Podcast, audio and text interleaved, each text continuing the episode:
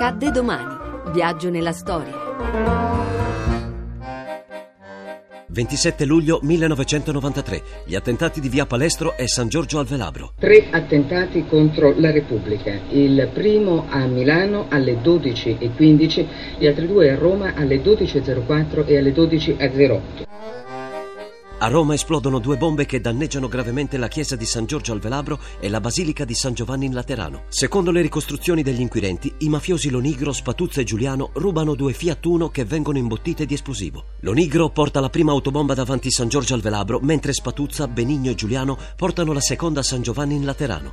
Accendendo le rispettive micce, le esplosioni, che avvengono a distanza di 4 minuti l'una dall'altra, provocano 22 feriti ma nessuna vittima, nonché gravi danneggiamenti alle due chiese. Il primo, quello di Milano, è, è, è stato provocato da un'autobomba proprio nel centro della città, da via Palestro, una strada che costeggia i giardini di Porta Venezia. Vediamo invece eh, l'attentato, i termini dei due attentati che si sono verificati a Roma. Contemporaneamente, sempre poco dopo la mezzanotte, l'esplosione di un'autobomba in via Palestro a Milano, presso la Galleria d'Arte Moderna e il Padiglione di Arte Contemporanea, provoca l'uccisione di cinque persone. I vigili del fuoco Carlo Lacatena, Sergio Pasotto e Stefano Picerno, l'agente di polizia municipale Alessandro Ferrari e Muasafir Driss, immigrato marocchino che dormiva su una panchina. Gli attentati si consumano a due mesi esatti dallo scoppio dell'autobomba di via dei Georgofili a Firenze la stagione del terrore era stata inaugurata dall'attentato romano di via Fauro il 14 maggio.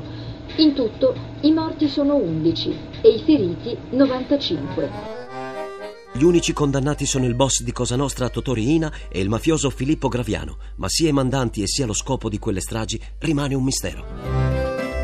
A domani da Daniele Monachella. In redazione Laura Nerozzi, le ricerche sono di Mimmi Micocci, alla parte tecnica Edmondo Cotta, la regia è di Ludovico Suppa. Il podcast e lo streaming sono su radio1.rai.it.